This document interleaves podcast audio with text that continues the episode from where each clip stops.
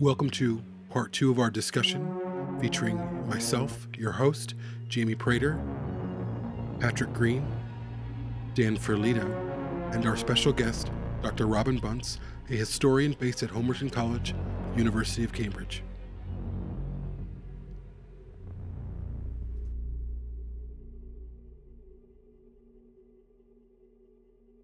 Three words come up to me that um, things that you've talked about, Dan's talked about, and Robin has talked about, but there's three specific words annihilation, desolation, and isolation. And isolation I'll start with because I'm it's one of the most terrifying things about say for instance Blade Runner or The Road, but it, it seems to be this common denominator among most dystopian stories. The idea that there's no one. There is only us, one or two people, and that's it. And it's certainly something that's very literal that's happening in the story. And I think as a society, what's happening to us because of social media is that that isolation is something that's internal. And one of you guys talked about that. I don't know if it was Dan earlier that a lot of this this idea of a dystopian society has already begun and it started off in a on social media essentially where everyone is not as together as much they're online. So it's an emotional isolation. And then I, I think about the film annihilation. And what's terrifying about that film and what's terrifying about what's happening is that there's this force on earth coming from this lighthouse and it's destroying and rebuilding the earth. And no one really knows what's happening, but they want to stop it, but they don't know how to stop it. It's it's also beautiful as well. Um, one specific scene um, that Patrick and I have discussed there's a scene where there's this bear and it comes into this house and this bear has the voice of this woman that the bear had killed so you hear this woman scream as the bear screams it's frightening it's but this bear is also being reborn into what we don't know but it's being reborn and I, the idea of rebirth is frightening and it's not fun but it can be beautiful um, but it's these three words annihilation desolation, isolation. And I feel like they're all connected to each other where it begins with isolation and then it be and then next is desolation where you can go in certain countries whether it's India, whether it's countries of Africa and they are in the throes of desolation or in the throes of annihilation. You go to populations in South America, whether it's indigenous populations that haven't seen outsiders that much or or at all and what's happening to them annihilation because of the conglomerates coming in saying no you know this is precious soil and we want it. But i feel like all of these things are connected. Um, and what we are experiencing is both isolation and desolation. And i think it's just really important and, and i'm going to pivot to stories like for instance uh, snowpiercer. Um, I can't remember the name of the, uh, the, the the guy who wrote the story, but that film I think about quite a bit. I haven't watched it recently, but I think about it all the time and how everything that happened to the rich affected the poor, and then everything that happened to the poor eventually affected the rich. Not one thing that happened to the rich did not affect the poor, and vice versa. And then what happened in Snowpiercer, the poor found their voice and everything went crazy and the the the train went off its tracks and i mean there's so much to discuss in that film maybe that'd be a great frame rate film eventually um, and then i think about a, a, recent film that i've seen on netflix called the platform and it's this film about this prison and there's this big table of food that starts at the top and this table of food has enough food to fill to feed everyone on the levels. And there's like 202 levels. But by the time it gets to level 30, the food's gone. Um, until, and these are the poorest of the poor, these are outcasts of society, these are nothings, these are no ones. And in order for them to eat, they had to go to the top and demand equity. They had to demand it. And again, I feel like everything works with everything else. What we're experiencing now, even though nothing's going to change overnight, we'll, we'll, probably never be a utopian society. Hopefully, we'll always be moving towards something, moving towards the better angels of our nature, whether that's on a societal level or it's a, a socioeconomic level, but we're never going to be there. I mean, there are some, you can go to Japan and you can see more equality there. You can see a, a way of life that is just, if you go to Japan, it's just you look at it and you think, how is this on earth? It's crazy. I mean, not to say that they don't have their issues and their problems, they absolutely do. Um, but there's evidence of utopia, there's evidence of equity. And the stories that have affected me the most um, are stories where that inequality terrorizes the poor. It terrorizes them. And then I, I, I think about some of the, st- the, stati- the statistics that are coming out about the coronavirus affecting um, African American community in ways where it's just crazy. Where there's, you know, they said 26% of the population um, in like Alabama are African American in terms of the infected, but they're 50% of the deaths, or they're 70% of the deaths in in Oklahoma or an, another state. And th- the ways that these pandemics and these diseases affect the poorest of the poor, the homeless, like you were talking about. So those stories, like Snowpiercer, the platform. Um, what touches me the most about it is that it touches everyone. And I think that's a really important thing to remember as we discuss this, and that everything is connected and that it's it's this domino effect of isolation, desolation, annihilation. And I feel like the the best thing that can come about in terms of what we're experiencing now as a, a world culture is the tearing down of of the walls that allowed this to happen in the first place.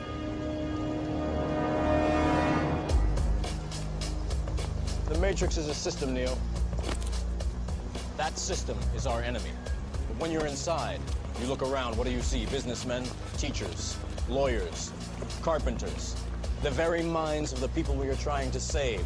But until we do, these people are still a part of that system, and that makes them our enemy. You have to understand, most of these people are not ready to be unplugged.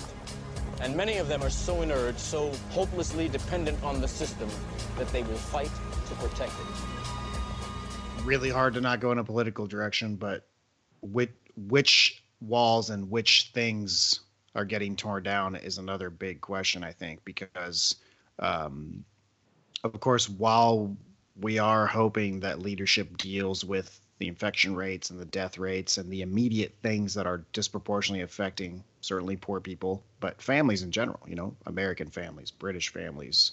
Uh, you know, it, it's a problem in India. It's a problem in Russia. It's a problem everywhere. Um, and but we also know from history that there's always somebody thinking about don't let a good crisis go to waste. You know, and I, I see a lots, tons of discussions so I'll speak for the U.S. where I can speak for the Bill of Rights and the Constitution because I have a somewhat of a broad understanding of how it works, whereas I can't speak for the UK's people's rights, et cetera. But um, where people are really concerned from different parts of the spectrum, you'll see the extremes of it's worth people dying in order to preserve our freedom. We cannot let the government take over and start eliminating the Bill of Rights, even temporarily, because we don't know if it's going to go back to normal. We don't know if afterwards they're going to lift martial law. Are they going to just eliminate the Fourth Amendment and people are going to be able to get searched for whatever? Um, and so there's, you know, especially libertarian constitutionalists are constantly thinking about that. But it's it's so interesting how that ties into what we're talking about in these dystopias, where you see something to that effect, whether it's the government in uh, V for Vendetta um, or 1984 similar visuals, right? You got these Nazi esque kind of fascist costumes where people are conforming um, and people's lives are being controlled. And it's like, it's such a, it's such a sensitive topic for democracies that even at a time where bodies are piling up in the streets, there are people, for better or for worse, who are also thinking, who is trying to screw everybody over in this thing? Who is thinking two years ahead? About their stocks. I mean, we've seen the insider trading that's gone on from certain politicians. Um, but you know, who is going to make a fistful of cash from this whole thing and put themselves in a higher position of power while the rest of us are down here struggling to steal toilet paper from each other. Which again, I, I, think reminds me a lot of Mad Max Fury Road. Going back to Mad Max for a moment, because that that whole that whole society is built up on resources, right? So like as society degrades, the rich grab the available resources. They grab oil and they grab water because those are the the two most important forms of currency they have, and they literally sit on top of a mountain that's just a cistern holding the water from everybody down below, right? And it's like such a, a perfect evocation of exactly what we're talking about. Like it's crazy. It's crazy it's crazy that politicians are allowed to fucking trade on the stock market that they have nominally at least some degree of control over. It's fucking nuts. I mean, it's they nuts put Martha Stewart in jail for that. The rich white lady that like cooks stuff and smiles. She went right. to prison for that. You know, it's like insane what they're getting away with. It's crazy that, that they're even allowed to have multi-million dollar portfolios that they can actively be trading that they know they can influence by changing the news cycle. Like it's it's not very hard for them to do that. On and in addition to actually having legislative ability to control some things that actually influence the stock market, right? It, but it's it's just not that big of a of a suspension of disbelief to uh, to to think that like in in times of extreme crisis like this, or like you know whatever you know comes before the events of Mad, the Mad Max films, that uh, that we would have rich people basically hoarding the resources for themselves and then controlling how it gets put out there. And it's the same way, Jamie, like you were saying with Utopia, it's like with your commune growing up, right? These, this, the, the, like I always think, of course, back to Jim Jones and the People's Temple, right? Like that's a perfect example of a something that was set up to be like the most utopian utopia ever, right? When they finally went to Guyana and it became this idea of like, you know, like we are so progressive and we're so utopian and we're so all about, you know, equality and about finding, you know, togetherness that we're going to move somewhere where nobody can see into what we're actually doing. And then we will all fucking kill ourselves, right? Because this vision can't sustain itself when in reality it was just a cover for somebody to basically amass as much power as possible and then exert so much control that the control had nowhere to go but death at the end. And i, I really feel like that dan you're absolutely right. A huge trope that we don't talk about very often in the context of dystopian fiction is how the powerful stand to profit from it and how dangerous that can be I mean, it, it's it's weird, but the extremes of this type of scenario, there's a reason why all of a sudden more people are talking about politics and more people are thinking about who they voted for, what party's in charge of their state, how is the party in charge of that state, and how are the governors and politicians, um, which are all playing catch up because in the states we were all behind on this, the same Italy, same way Italy was behind, etc. Um, but in the U.S., it's so the response is so regionalized um, compared to England, for example, which I'll let Robin talk about. Um, that you know, different states are doing things completely differently. Some states were packing churches last Sunday and will again this Sunday, and those people are going all over the place wherever they want. No border control between states, no flight control. I mean, there are way fewer flights, but those people can go wherever they want and cause a second wave of infections, right? So there's all these different things at play right now, and I mean, a lot of it is about us letting go of control, right? It's like just to not be in a constant state of panic and freaking out and have, you know, I mean, all three of us on our message thread that we talk about on the regular kind of rotate having like anxiety attacks. One day it'll be it's Jamie's scheduled. It's like, oh, it's me Tuesday. and Patrick. Yeah, it's like who's gonna have a breakdown today and call the other person crying like I can't take this anymore. It's fucking crazy, you know. Um, so yeah, uh, I don't know, Robin. You want to talk a little bit about how you've seen it act in the UK? Oh, um, I have been self isolating from the news in the UK, so I haven't watched the news for three weeks. Um, um, partly because I just don't have the time, and partly because you know, I you know I it filters through to me the kind of important stuff. I, I, have a kind of Darwinian approach to the news. If people are still talking about it in five years' time, mm-hmm. then I guess it was important. I should, I'll pay attention to it. if they're not talking about it in five days, in five years' time, I'm you know clearly I, I didn't miss anything. That's my Darwinian approach to the news. Um, what I have noticed in the UK is first of all.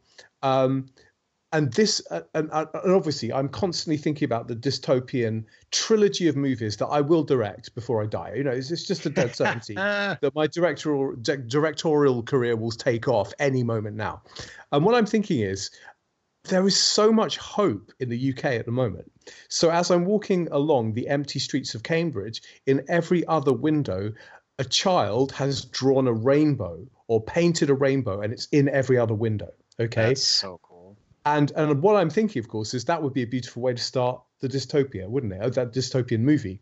You know, you're walking down the empty streets, and what do you see? There are rainbows in every window, and then zombies come out of the house. I mean, that's great, isn't it? It's a great kind of setup, as it were. So the hope, the hope is just really amazing, and the other thing I would say is it's kind of flipped a whole bunch of narratives, um, because in the past ten years, the narrative has been you can't have healthcare unless you have the entrepreneurs making the money. You can't have decent education unless you have the entrepreneurs making the money. That's the narrative. It's like, you know, the entrepreneurs are the important ones and the healthcare is the the kind of luxury that they pay for. Okay, that's flipped. Every Thursday at I want to say seven o'clock in the evening, people stand on their doorsteps in empty streets and they applaud for one minute. And what we're doing is we're we're applauding the National Health Service and the the doctors and the nurses and the care workers who provide that amazing care. So we're not getting out on the streets every Thursday and applauding the entrepreneurs. We're applauding the doctors and the nurses and all of a sudden you know it's these the doctors and nurses who've had their pay cut and their pay cut and their hours lengthened and their terms and conditions you know destroyed over the past 10 years these are the people we're now relying on so yeah I completely get the idea. You don't let a good crisis go to waste, but that can play in two different ways. So, right now in the UK, all kinds of ideas which were unthinkable in December are now common currency. So the idea of a universal basic income, that's current, common currency. I remember before um, in, in December, we had a general election here. Um, Jeremy Corbyn, who is the leader of the opposition party, he's analogous to Bernie Sanders in terms of where he stands politically. Jeremy Corbyn was talking about, well, in 10 years' time, why don't we have a four day week? Why don't we aim for that? Everybody works four days, everyone has three days off. And of course, that was ridiculed. Everyone said, well, you can't pay people to do nothing. Um, and of course, that's exactly what's happening now. I am literally being paid to do nothing. Um, and that's true of many, many, many of my friends. Same who, here. Yeah, it's incredible. So again, the whole narrative has has kind of turned on its head. Um, so I mean, I'm an optimist by nature. I spend my life watching dystopian fiction, but in my you know in my heart, I'm an optimist. And so I'm kind of hoping that something progressive and something good comes out of this. Who knows if it will? Um, but that's my perspective on things from the UK. Yeah, I mean, I think that's something we can always take out of dark times is okay let's see how much this is going to suck and let's prepare for what we can and and etc but um i thought the same thing when i've seen people get elected that i did not vote for. I was not stoked about them getting elected. I thought well you know if this person had almost gotten elected nobody would believe Uh, you know what they could have done would just become part of the ether and they could claim whatever they want about how they would have fixed everything and they would have been the best thing for the country. When that person's actually there now they have to do it. And so hopefully if things are bungled enough not that i want things to be bungled but i'm saying you know there's lots of countries right now taking a very close look at their leadership because these emergencies are when leaders shine or fall apart. And this is look like I, I have a federal job, right? It's taxpayer paid air traffic control. I don't get paid every day to just like work the regular planes and do the regular stuff that any you could teach any like kid to do or whatever, right? Like it's not it's pretty basic in the end. It's a whatever. I get paid for when the emergency comes in, right? And the plane's on fire or it's missing an engine or an engine's out or whatever it is, right? Like we're the ones who have to, along with the pilots, remain calm and do everything by the book to try and get that plane safety safely on the ground and save those people, et cetera, right? That's how emergencies work. And that's what we're seeing right now in all these different countries' leaderships. And so it's almost like a stress test of every single country's economy, every single country's leadership and every single country's political system. Whether you believe in a more authoritarian government, we can see how North Korea does with this, since they're probably the most authoritarian government in the world right now. If you want to see how different styles of democracy, whether they're parliamentary or whatever, make it through this, well, let's watch Italy, let's watch the UK, let's watch the US, and dozens of other democratic countries, because this thing takes all the veneer off of everything. It shows you all the deepest flaws of your country, its system, and the people in it, right? And then on the flip side, like we're talking about, there's all this hope to look at and to see, well, what is going to happen next time this happens? Are we going to be prepared? Are we going to have learned the lessons that we should have learned this time? I think citizens certainly are more aware of what we ran out of early on and what the government needs to beef up. And we can push on that and hopefully use a system of checks and balances to make sure that those things are getting done. Um, and yeah, your rainbow example, although zombies came out of those houses, but the the the, the concept of hope in that rainbow um, is certainly there. And I think one of the things people can relate to the most, which we certainly relate to when we talk about it here, is the um, empathetic response to where now we kind of all know what it's like to go through this. Now, I don't know what it's like to be fired from my job during this and have to stay home and figure out how to feed my family and really be depending on whether the government gives us aid or, you know, there, there's things that I can only experience from my experience. But still, I think there's a unifying factor there where we all know we're going through something similar and we're kind of in it together. Um, and I think that's a really beautiful thing. A visitor. Is that okay? Yes. Just unusual. Nice to meet you, Officer KD 6 3.7.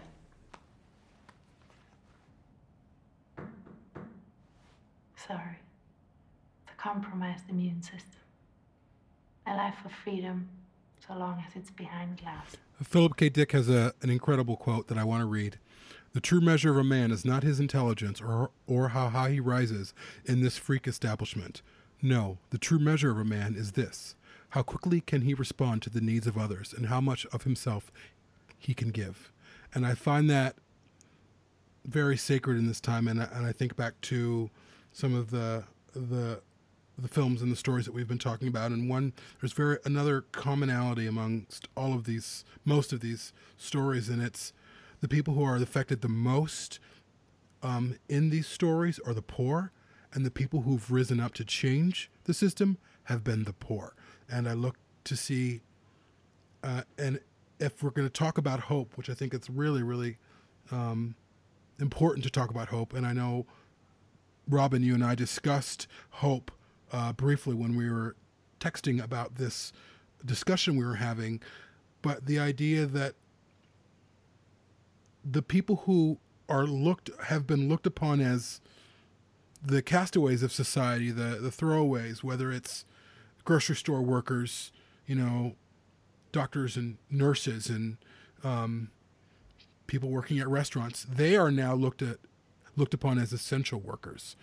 The script has completely flipped, completely flipped, where the the engine that ran this society, or or a lot of world societies ran on ran on these people, paying them less, getting as much out of them as they as they possibly could, and paying them less, and stretching their hours, and paying them less, and giving them less. Now these people are being propped up, um, and they're being giving hazard pay, and they're you know, I, I don't you know I don't know how long. Yeah, some of them. Um, but and not only is that happening, you also see in the middle of this pandemic strikes happening from workers saying, You are not taking care of this. Their business is already suffering anyways because everyone's home. And now they're like, No, we're shutting you down because you're not even you're not taking care of us. And I to me that is the hope. The hope and I think about um, uh, writers like uh, Victor Hugo, um, who yeah, who wrote Les Mis and uh, the story of the poor rising up and toppling the rich. And I don't think that it's that literal, but what I do think is that the tide has turned for now, and the people with the power right now are the poor, are the blue collar people, the people who have historically, in the last 25, 30 years, have not been paid as much. And for me to see what we've been seeing like you, you know you see videos of people in Italy and they're out on their balconies and these are the poor people and they're singing and they're playing their instruments and people are singing opera and then you see people in New York City in their buildings you know clapping for the nurses and the doctors that are coming home um, but these people never see that kind of thing. They never have this kind of attention that they're being given because why? Because we give our attention to actors.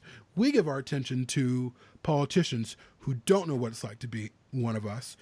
And that to me is the hope. And it's the reminder of despite everything that we're going through right now, this is who we are. This is really who the who these societies belong to. And then I think more of I, I think you know if you've seen Snowpiercer or even Soylent Green, you realize that what's been pow- what's been fueling these economies are literal people. They've been eating them. The societies, but really, I think that's what the danger of dystopia is: is that these companies and these conglomerates and these political machines are actually eating people. The the pharmaceutical companies and the the health insurance companies are profiting off the death and the sickness of people. That's this that's the world that we live in. And we're at this place uh, in terms of the pandemic that we're all experiencing. Where do we want to go? Who do we want to be? Who do we want to give power to? And for me, that question that we're posed right now, that is the hope. Because the the at least I mean I don't know how things are going. We could just go back to everyone voting for a certain orange man, you know, in November. We could go. We could totally just close our eyes and forget that this happened. I don't know. Anything is possible. But the beauty of what's happening right now is that all eyes are on Arrakis, if I can use the term from Dune. The people have the power. You ever been to the tail section? Do you have any idea what went on back there? When we boarded?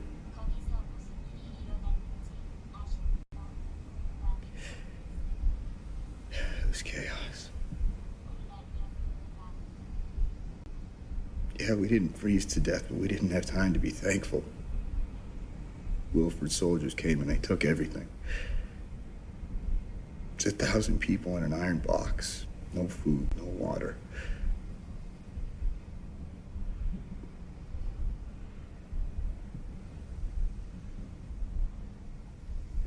After a month, we ate the weak.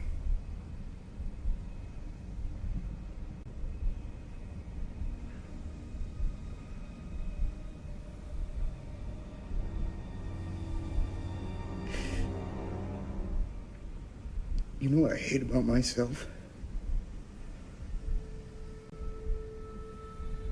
I know what people taste like.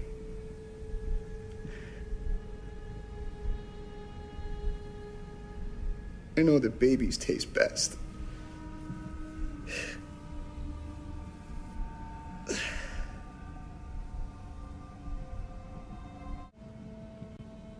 And then one by one, other people in the tail section started cutting off arms and legs and offering them.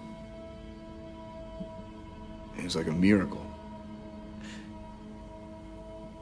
There's one aspect of dystopias which this year has given me hope. Um, so at the beginning of the year, I was reading for this course, Politics of the Future, and I came across this quote by an intellectual called Fredric Jameson.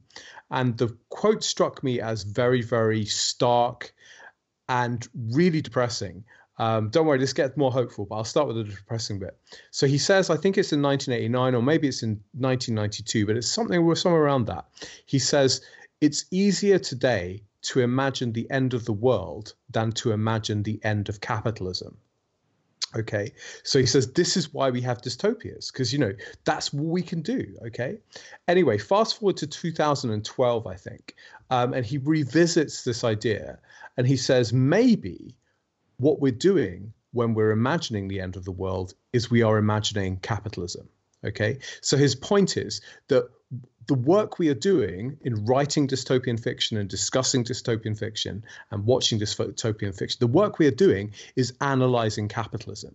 And so dystopian fiction, going back to the point of vocabulary that Patrick raised, dystopian fiction is in a sense giving us the vocabulary that we have lacked for the past 30 years to analyze the world we live in and to start to think about a better world. So yeah, so that's my kind of story of hope. Maybe what we're doing with dystopian fiction, maybe the effort we're putting into it and the time we're devoting to it is going to have a positive political outcome in the end because it's helping us to understand the world we live in. Dylan Thomas is a poet. He lived between 1914 and 1953. He died very young. He has a great poem that was used in, um, I, th- I, don't know if it was the original, but certainly the remake of Solaris uh, directed by Steven Soderbergh. And the title of the poem is "And Death Shall Have No Dominion." And I felt like it was really powerful in these times that we're living in, so I wanted to read it. And death shall have no dominion. Dead men naked they shall be one, with the man in the wind and the west moon. When their bones are picked clean, and the clean bones gone, they shall have stars at elbow and foot. Though they go mad, they shall be sane. Though they sink th- through the sea, they shall rise again. Though lovers be lost, love shall not, and death shall have no dominion, and death shall have no dominion. Under the wings of the sea, they lying long shall not die windly, twisting on racks when sinews give way, strapped to a wheel, yet they shall not break. Faith in their hands shall snap in two, and the unicorn evils run them through. Split all ends up they shan't crack, and death shall have no dominion, and death shall have no dominion. Or waves break loud on the seashores, where blew a flower may a flower no more. Lift its head to the blows of the rain, though they be mad and dead as nails. Head of the characters hammer through daisies, break in the sun till the sun breaks down, and death shall have no dominion. Strangely enough, or coincidentally enough, I never knew this, but that poem from an equally dystopian science fiction film, legitimate science fiction film known as Interstellar, hosts another one of his poems. Do Not Go Gentle into That Good Night. It's by the same author. And it's this strange message of darkness and the hope comes from darkness. And I find it so beautiful, especially now. I mean, the, the, Dylan Thomas's words really bring me hope um, because he's v- validating what we're going through or what people because when he wrote these poems the world was in equal chaos world war ii i mean so many things had happened um, whether he was born um, right right during the beginning of world war one. He was growing up during the middle of world war two. And so life was just the world was on fire then much like it feels like it's on fire now. And he validated all of those things while also saying there's a way through. There's a light at the end of this tunnel. And i, I, I just i think that isn't really needed right now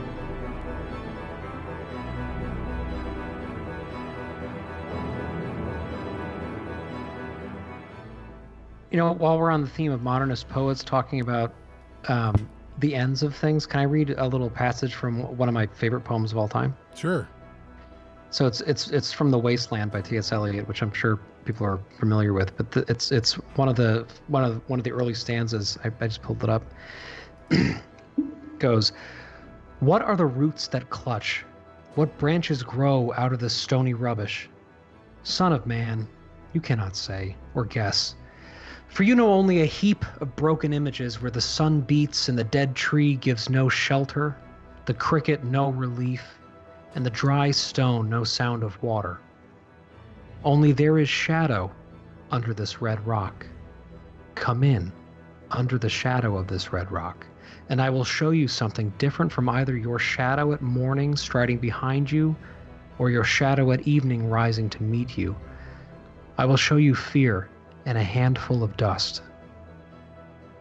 I just always thought that was like such an evocative way to talk about the ends of things and to talk about death. And, and uh, the wasteland in general is just it's an extraordinary um, you know sort of epic poem that talks about the ends of things and talks about prophecy and it talks about shanti shanti shanti. It talks about this need for peace and this need for rebirth in the midst of such degradation and such defilement.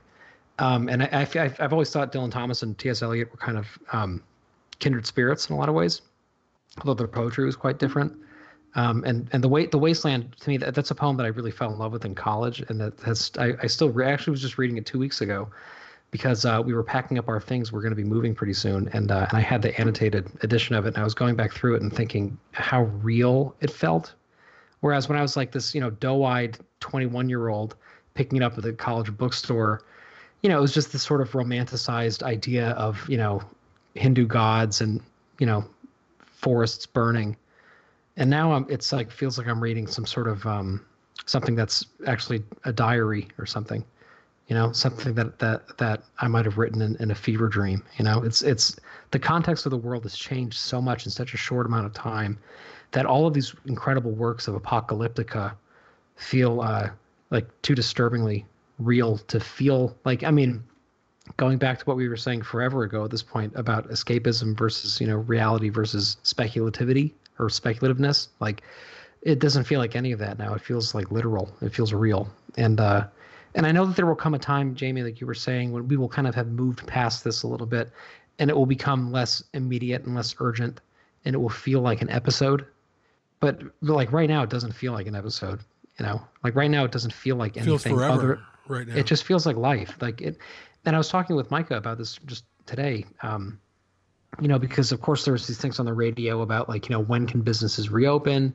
like you know who are the first people who are going to step foot in a restaurant again going to be you know like who's going to and we were talking about how like this whole time she's been in nursing school which is why she's not on the on the show right now is because she's of course trying to finish her last three weeks of schooling you know this whole time we've had this goal that the first thing we were going to do when she was finally done is we were going to take a vacation and we were going to go to disney world and we were going to specifically go to this to the star wars stuff you know at hollywood studios. And that, that was like everything was kind of leading towards that. And now of course it's all closed and her program is now she has to wait to be able to take her exams because there's such a backlog because they had to close the exam centers and all these things. So like so now we're thinking well i guess the earliest we could probably go would be september. And then i was thinking like i'm not going to feel comfortable going to disney world in september. Like i i don't know i can't picture that being comfortable. I can't picture this backlog when it finally opens up and people can go do things again. I can't picture feeling the way that i ever felt before.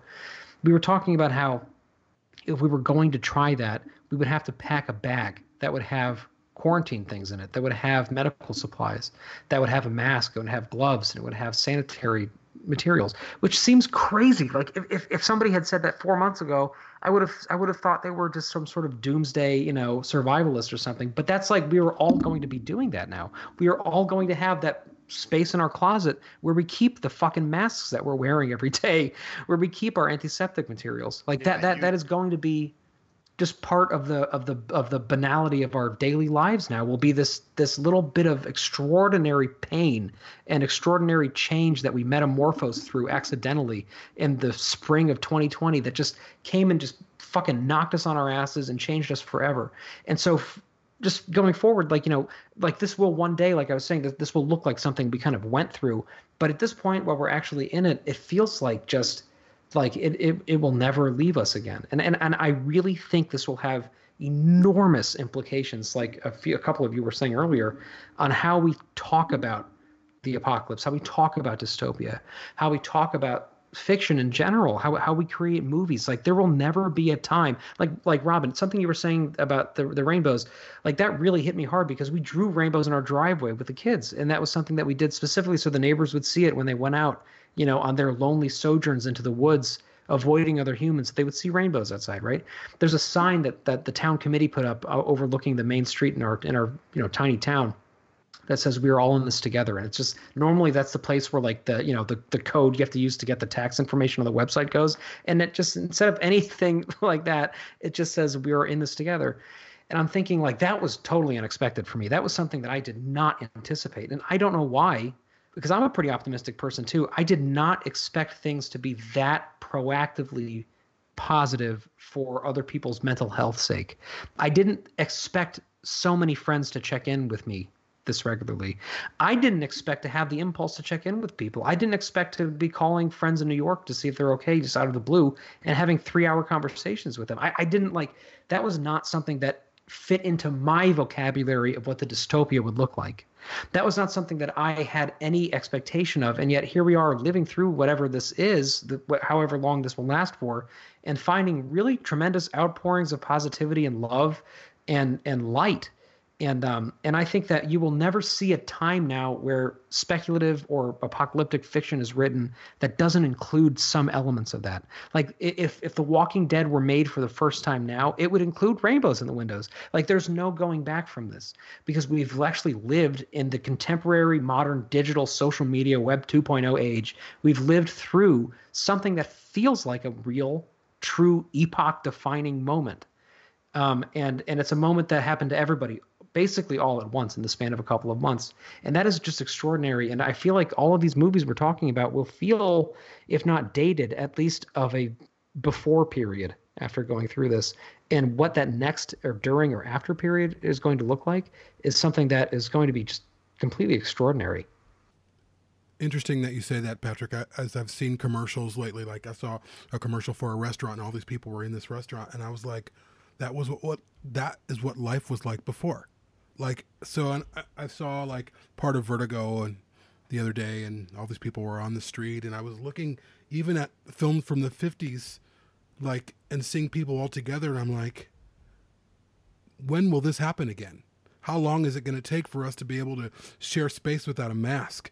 Like it's just contextualized or recontextualized everything, and it's it will be fascinating to see what what stories come out of this. Um, I, I'm a little frightened, to be honest with you. Not maybe literally frightened, but emotionally frightened about what the stories these stories might be. Um, and I think because so much of there's very specific world powers in power that don't have the people's interest at heart. Not to say that the other party is perfect and flawless, because a lot of these dual parties, as you see in the UK or America, they're equally corrupt in their own way. So it's not to say, oh, the Democrats are are are in power, so things are better or whatever. But it's hard for me to see, especially because who has political power right now, where we go from here, what these stories tell, and then you think about like the Man in the High Castle, and um, even though that was speculative fiction, if the Nazis won, in some ways elements that of, of that are true. In some ways, the, there are elements of the Handmaid's Tale that are true, that ring true, and that's why it scares us because it rings true. At the top of your page of quotes that you prepped for the episode, there's a Philip Dick quote, and I was reading it today before the episode, and it really struck home when I was reading it. Um, so I think I'll I'll start with that one if that's okay. Today we live in a society in which spurious realities are manufactured by the media, by governments, by big corporations, by religious groups, political groups, so I ask in my writing, what is real? Because unceasingly, we are bombarded with pseudo realities manufactured by very sophisticated people using very sophisticated electronic mechanisms. I do not distrust their motives, I distrust their power. They have a lot of it. And it is an astonishing power that of creating whole universes, universes of the mind. I ought to know I do the same thing. So this is a quote from J.G. Ballard, and it's from an essay he wrote in 1962 called "Which Way to Inner Space," and it's the last sentence which I think is particularly striking. So Ballard writes, I think science fiction should turn its back on space, on interstellar travel, on extraterrestrial forms of life, galactic wars, and the overlap of these ideas that spread across the margins of nine tenths of science fiction magazines. The biggest developments of the immediate future will take place not on the moon or Mars, but on Earth. And it is inner space, not outer space, that needs to be explored. The only truly alien planet is Earth. I'll go ahead and just share uh, another passage from the Wasteland towards the end, if that's okay, because I, I just feel like that's a really um, ev- evocative. It, it, speaks to how I feel right now. Um, in in uh, the final section, Eliot writes, in this decayed hole among the mountains in the faint moonlight, the grass is singing over the tumbled graves. About the chapel, there is the empty chapel, only the wind's home. It has no windows and the door swings. Dry bones can harm no one. Only a cock stood on the roof tree, Cocorico, Cocorico, in a flash of lightning. Then a damp gust, bringing rain. Ganga was sunken, and the limp leaves waited for rain while the black clouds gathered far distant over Himavant. The jungle crouched, humped in silence. Then spoke the thunder. I have a great quote from George Orwell, which is from his book 1984. It was possible, no doubt, to imagine a society in which wealth, in the sense of personal possessions and luxuries, should be evenly distributed, while power remained in the hands of a small privileged caste. But in practice, such a society could not long remain stable.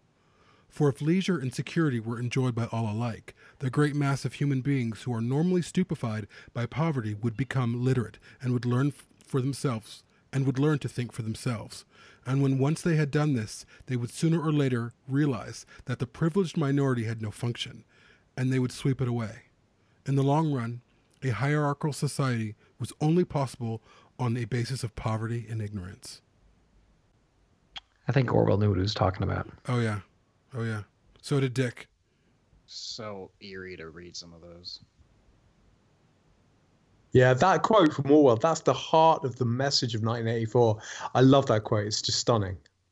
Well, I think that this conversation um, or series of discussions are probably we'll keep having them. I think feel like the basis of our discussions with Blade Runner is the discussion of who are we and what is a real experience, what is a uh, a genuine experience, and I feel like we're relearning that right now. We're relearning um, how real the world is, how real life is. Uh, so much of at least for me, because most of my best friends live in either Oakland or Massachusetts, um, I, I live online a lot. I have my connections online, and this thing that we're going through is what is it doing for me, and me, and at least my friends? It's drawing us closer together. Um, and uh, I, I, yeah, I just feel like there's no end to this conversation. There's just a pause to it. I just realized uh, you can cut this out if you want. I don't know if it fits at the end, but it, you just made me think that um, in terms of empathy and emotion and how we relate to other people, isn't it true that we are kind of living, depending on how the situation is in your particular country, we're kind of living a version of Westworld that's just not quite as extreme. We're not walking around shooting each other yet or trying to be in a situation where we can like do whatever we want because there's no rules in society anymore. But we are in a situation where people are finding themselves like fist fighting over the last containers of toilet paper in a Costco um, or when people are going out of their way to buy groceries and drop them off for the elderly who it's safer for them to not go outside. What i mean is there's a very white hat black hat question that I don't think we have to ask ourselves as like who am I necessarily like once. I think it's something we ask ourselves every day. In this situation, what's the right thing to do? In that situation, what's the right thing to do? Things that are conscious makes us think about all the time, anyways. But in this particular scenario, we know a lot more about the things that person you don't know is going through than we would normally. Which brings me back to Patrick a little bit because um, in his This Is Water speech, your favorite author talks about that concept, right? About how you're treating someone else when you don't know what their life is like, what their day was like. And it's kind of like, well, assume that they are going through some hardship and like be kind if you can. And I think that right now, that evidence is being shoved in our face all the time. The homeless guy that I drive past all the time, that when I have it, I have an extra beer, I have an umbrella, and it's you know I have an extra one. You know I'll give him stuff when I can. Um, and when I pass him now, I'm like, shit. I wish I had a mask to give him. I wonder if he's getting information. Does he know where to get help? Does he know what's going on?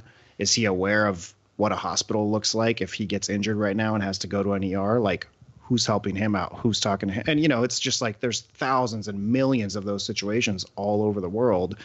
And this event is really forcing us to look at that. And I think it's harder to ignore sort of the extremes of society in this particular scenario because you notice the person who's selling off stocks and making money off of tragedy and you know the person who has no home to isolate themselves to and who normally lives in this dystopia that we're talking about that like the underprivileged already live in where they're living in a tent city underneath a bridge that's that's reality for them you know? It's it's just kind of crazy how much this event is putting things in perspective. And with that i say we wrap. I feel like it's not really an ending but i don't think there is an ending. I think it's an ongoing discussion. But i couldn't have had it with better people. So thank you robin for staying up so late. Thank you, Robin. So early. Thank you. Uh, you're a treasure. Thank you. We wish you would be on the show more. We are going to have Robin on our a show coming up for Shoulder of Orion. And we're going to talk about his book, The Philosophy and Blade Runner 2049, which will be exciting. We'll be recording that in the next couple of weeks. Um, I am massively looking forward to that. Once I get this book I'm working on off my desk, the world will be my my oyster or my lobster. I don't know, whatever the metaphor is. Um, but yeah, so at that point, I'm going to devote my life to Blade Runner again. Um, nice. Yeah, yeah. Sorry nice. to have been off the radar for a while. Yeah. Um, George Orwell says that writing a book is like trying to conquer a deadly disease. You know, one of us is going to win. It's going to be me or the book. It's going to be me or the disease. I'm hoping it's going to be on me on this occasion. but anyway, it's lovely to spend some time with let's you. Let's hope it's you on both counts. Yeah. Absolutely. Yeah. Fingers yeah. crossed for that one. Fingers you know what would be a great episode though, Robin? The brutalism uh-huh. of Blade Runner 2049. Oh, we could do a whole goodness. episode on that. On the, just call it concrete. just call it cement in 2049. oh, that'd be it. awesome. That, that's my kind of utopia. Yeah. well, that's well, interesting too. Absolutely, yeah. Uh, thank you guys for taking part in this and for recording this again, Dan and Patrick. Um, yeah, great I, idea, Jamie. Glad we did it. And yeah, Jamie, thank you for convening us on this kind of unorthodox show. I think it's been a really healthy discussion, and and it's and it's leading to more conversations that I hope we have for years to come. So I hope so. Yeah.